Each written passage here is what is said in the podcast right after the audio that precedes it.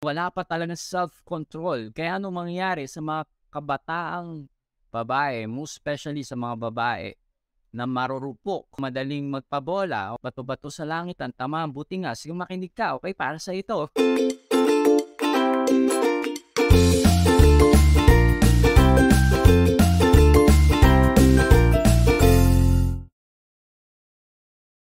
Ngayong araw na to magbibigay ako sa inyo ng love advice sa ating mga ka-faith dyan. Especially sa mga kabataan dito, this is very important. Makinig kayo ha, Catholic advice to for love life. Sa mga kabataan dito, huwag muna kayong makipagrelasyon or makipag-boyfriend at girlfriend until makatapos kayo ng high school. Huwag muna. Bakit? Kasi nothing good is going to come out of that. Walang magandang idudulot yan. Ano bang meron sa stage na yan?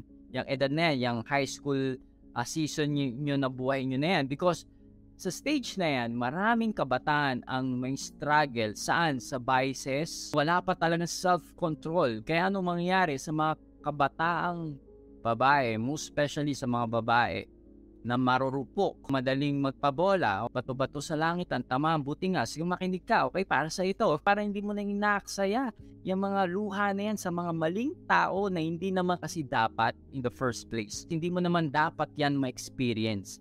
Pero dahil mantigas ang ulo mo, di ba, sinabihan ka na na wag muna, especially yung magulang mo, pero tuloy ka pa rin. Anong mangyari? Ang result, umiiyak ka ngayon. Pero ito ah, sa mga babaeng sobrang uh, broken-hearted at miserable. Bakit? Kasi you entrusted your heart to people who are full of vices. Una pa lang naman, di ba, nakikita mo naman na yung mga red flag na yan. Ang mga red flag na yan, pag may mga addiction, may mga bisyo, irresponsible, immature, kita-kita yan eh. Pag nasa harapan mo na yan, slapping at your face yung mga red flag na yan, kaya nga tinawag na red flag, huwag mo nang ituloy. No good will come out of having a boyfriend or girlfriend in high school. Okay? Kasi yung moment na yan, hindi naman yan talaga season para makipagrelasyon ka. Yan ay season para i-develop mo ang sarili mo. Yan ang season na dapat i-empower mo yung sarili mo to know your purpose, to know what you want in life in equipping yourself. So yun yung season na yun eh. Di ba you have high amount of energy. Yung hormones na yung energy na yan, doon mo yan i-transform na makita mo yung purpose mo. Ano yung magiging advice ko sa dito sa mga kabataan na to? Wait till 2 to 3 years until you are prepared to marry to discern with whom. So, ibig sabihin, kung tingin mo na ready ka na para magpakasal 2 to 3 years from, kunyari, ay tingin mo, 25, ready ka na yan, mga panone, yung, yung edad na yan, you need to wait 2 to 3 years until you are prepared to marry. Kasi yung moment na yan, dyan, dyan ka makikipag yung dating stage, you get to know people with matured people, with the end mind, yung merong plano, yung responsable, kasi bakit? Ano ba ang purpose ng marriage? Is to sanctify the spouses and to get the children to heaven. Remember this, mga kabataan dyan, na ang purpose, bakit ka nakipagrelasyon, bakit ka pumapasok sa isang relationship, is preparation yan for marriage. Yan ang papun- papuntayan ng kasal, uh, hindi premarital sex. So yan kasi nagiging problema ngayon ng mga kabataan ngayon, eh, yung full of curiosity testing lang, tingnan lang natin, full of emotion. Pero yung mga testing-testing na yan, yan ang ikakapahamak mo. Kasi bakit? Ako, I learned from that experience at the age of 21, I became a single dad. Hirap na magkaroon ka ng ng responsibility at the young age kasi hindi ako prepared emotionally, financially, and even spiritually. It was a struggle for me at doon talaga ako natuto at it was a purification stage for me. Hinarap ko yung responsibilidad na yun. I embraced that. Hindi naman lahat ng kalalakihan ay kayang gawin yun in our society now. Pero nung in-embrace ko yun, doon ko nakita yung purpose ko. Why I am here right now. And I preaching to lot of people, itong naging story ko, from that brokenness, yung, yung brokenness na yun, yun yung naging blessing ko sa sa aking buhay, yung anak kong si Rian. Something good came out of it. Lagi natin to tatandaan na having a child is a blessing. Okay, ang nagiging problema lang kasi dyan, yung preparation, yung hindi ka handa do sa blessing na yon, parang nagiging struggle and problem siya sa'yo. Pero if you are ready for that blessing, 'di ba? Magiging okay ang lahat. 'Di ba katulad ko ngayon na meron na kaming anak ng aking asawa na si si Jessie. We just got married noong 2021 October. Nung dumating si Ivan, we are prepared emotionally, financially, and spiritually. So, naging smooth at okay ang lahat. Pero kung ikaw ay at the young age, at the teen ka, at, at nangyari yan, ay hindi talaga siya maganda.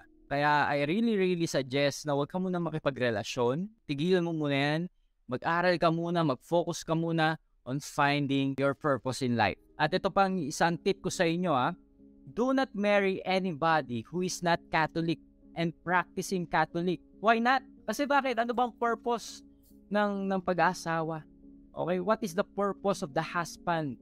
To get the wife to heaven. So what is the purpose of the wives? To get the husband to heaven. Yan ang purpose sa pag-asawa is yung ninyo yung isa't isa sa langit. So, if they are living in mortal sin, eh di syempre hindi ka mapupunta nito sa langit. Especially in men living in mortal sin. Tayong mga lalaki is the ultimate responsible for the spirituality of the family. Kumbaga sa botit, parang tayo yung takip. Pwedeng ikaw yung umarang do sa grasya ng Diyos at pwedeng ikaw rin yung magbukas nun para sa iyong family. Kasi bakit? Where the father is not practicing the faith, yung mga, mga lalaking walang relasyon sa Diyos. Kasi pag ang tatay daw ay hindi practicing the faith, hindi katoliko, yung mga anak, kahit na yung nanay pa nila ay si Saint Rita nagdadasal araw-araw, ang chances daw na magkaroon ng relasyon sa Diyos yung mga anak is 5 to 10% lang everything that the grace we receive by the Father will flow down to the wife and to the children. Yun nga, para silang takip. Pwede ikaw yung maging harang at pwedeng ikaw yung magbukas ng grasya na yon. And where the Father practices the faith, talaga solid Catholic, malalim yung pananampalataya, kahit yung mapangasawa niyang uh, babae ay medyo masama, yung medyo hindi practicing the faith, uh, yung spouse niya, the children will keep the faith 99% of the time because the grace flow to the Father. Yes, okay, totoo to. And dapat katoliko ang isang ama and the father should always pray the rosary every day on a regular basis that talaga niyayaya niya ang buong family. Bakit? Because it will destroy anumang mga bisyo, it decrease sin, Diba? I don't care kung anong problema nyo sa inyong family, whether merong alcoholic, may drug addict, or porn addiction, anumang addiction yan. The Blessed Mother promises that it will destroy vices and decrease sin if whole family is praying the rosary. Especially the father will lead that into prayer. Kung kayo ay may problema ngayon, talagang encourage mo yung tatay mo talagang makonvert yan na maging lumalim sa pagiging katoliko at magdasal ng rosaryo. Doon mag flow yung grace sa inyong family. Marami ako naririnig ng mga stories ng mga asawa, yung mga asawa nila, yung asawang lalaki nila ay may porn addiction. Meron ako narinig ng isang Catholic vlogger din, uh, palagi niya daw ina-advise sa mga asawa na merong porn addiction. Ang gawin nila is isama nila yung asawa nila na magdasal ng rosary. What happened? After daw noon, yung talagang sinasama nung, nung, nung wife, yung husband niya na mag- magdasal ng rosary. At, ay grabe, talaga daw radical transformation yung nangyayari until na talaga naliliberate sa anumang addiction. Until sa pagtuloy-tuloy nilang pagdadasal ng rosary, yung husband nila, they became a spiritual ninja. Radically transformed and leading their children to serve in the church. Leading their family in prayer, in fasting, in serving, in a mission, and charitable works. Wow, grabe yan yung ina-aspire ng bawat katolikong Pilipino. 'di ba? At bawat katolikong pamilya.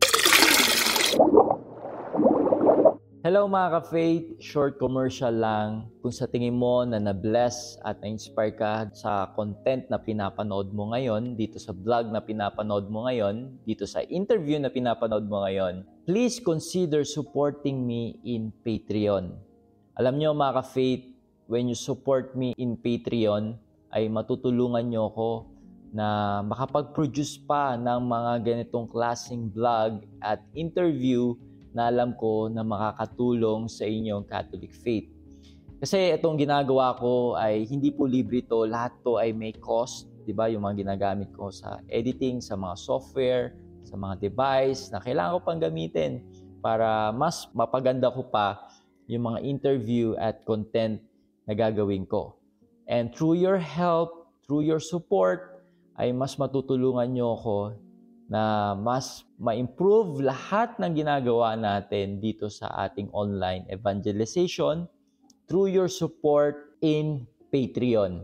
Ano nga ba ang Patreon? Alam nyo, pag kayo ay nag-decide na isupport ako sa Patreon ay uh, bibigyan ko kayo ng exclusive content na galing sa akin na pwede nyo ma-access at also uh, exclusive content na mula din sa mga kilalang Catholic speaker at mga na-interview ko dito sa aking vlog na hindi ko ina-upload sa YouTube at ma-access nyo lang to dito sa Patreon. If you want to be part of my Patreon group, ilalagay ko yung link sa taas or sa baba ng video na to or dito sa mismong uh, vlog na to, ilalagay ko yung details na yon kung paano ka pwedeng maging part ng aking Patreon group.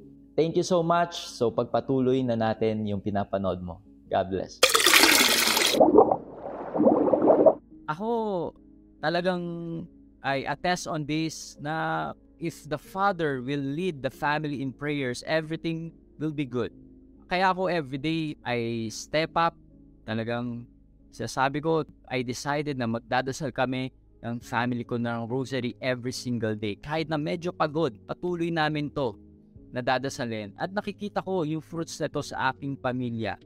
Yung everything will be well in our in our finances, in our health, in in our spirituality, in relationship. Yes, may mga problema, may dumadating. But yung mga problems na yun, yung mga challenges na yun, parang it it became lighter. It, kasi we offer it, di ba, to Mama Mary and si Mama Mary, ino-offer niya yun sa Diyos. So, it becomes lighter, yung mga burdens na yon And we felt peace and we are assured the help is coming. And yes, for almost magto two years na kami na asawa ko this year, na kasal, na this coming October 2023, October 19. Ang dami naming mga challenges in our marriage, mga conflict. But because of our devotion to the rosary, ay napagtagumpayan namin yon at marami kaming mga bagay na na-accomplish at mga miracles na, na nakita namin, even small miracles na minsan hindi natin napapansin pero yung mga yon ay we are so grateful and thankful to God. Alam namin na yon ay bunga ng pagdarasal namin ng rosary. Kaya alam nyo mga ka-faith, kung ikaw ay meron kang addiction ngayon, meron kang challenges ngayon, mismo ikaw tatay ka ng iyong pamilya, meron kang struggle na ganyan, start to pray the rosary. Kung meron kang mga vices, God understand and He will forgive you if you will repent and go to confession. And after that, yung, ayun, you strive na gawin yung mga virtues as a Catholic. And one of it is praying the rosary. It will be a long process. It it will not be an overnight process na pagka-pray mo rosary, okay na lahat, tanggal yung mga bisyo mo, addiction mo. Hindi po.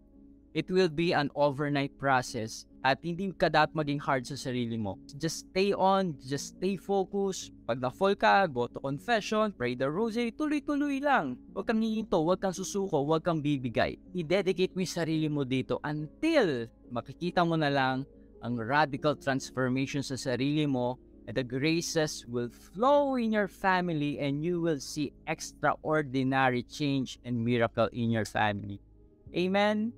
So I hope na itong mga shinare ko, especially sa mga single dyan na preparing for marriage, di ba, naghahanap sila ng future spouse nila, uh, future boyfriend or girlfriend. Ayan, so ito yung magandang advice na pwede ko i-share sa inyo at pwede nyo din itong share sa inyo mga friends and relatives. Okay, so thank you and God bless. Do you believe in the three days of darkness? I always heard this that it was prophesied by Padre Pio and uh, Sister Faustina. I heard uh, it was part of the message.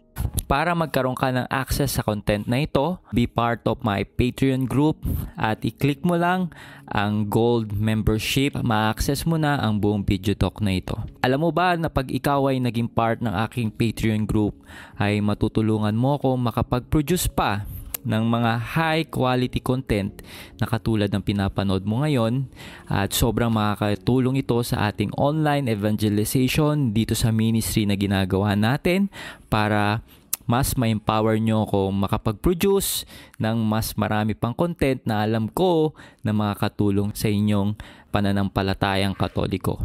Thank you and God bless.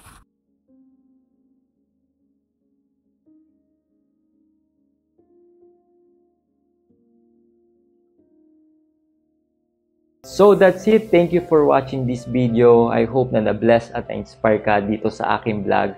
Make sure na i-like mo at mag-comment ka sa baba ng video na to at mag-subscribe ka sa aking YouTube channel para lagi kang updated sa mga bagong vlog na gagawin ko. At huwag mo din kakalimutan na i-like ang aking page. So this been Adrian Milag encouraging you to live your life to the fullest. God bless you more abundantly.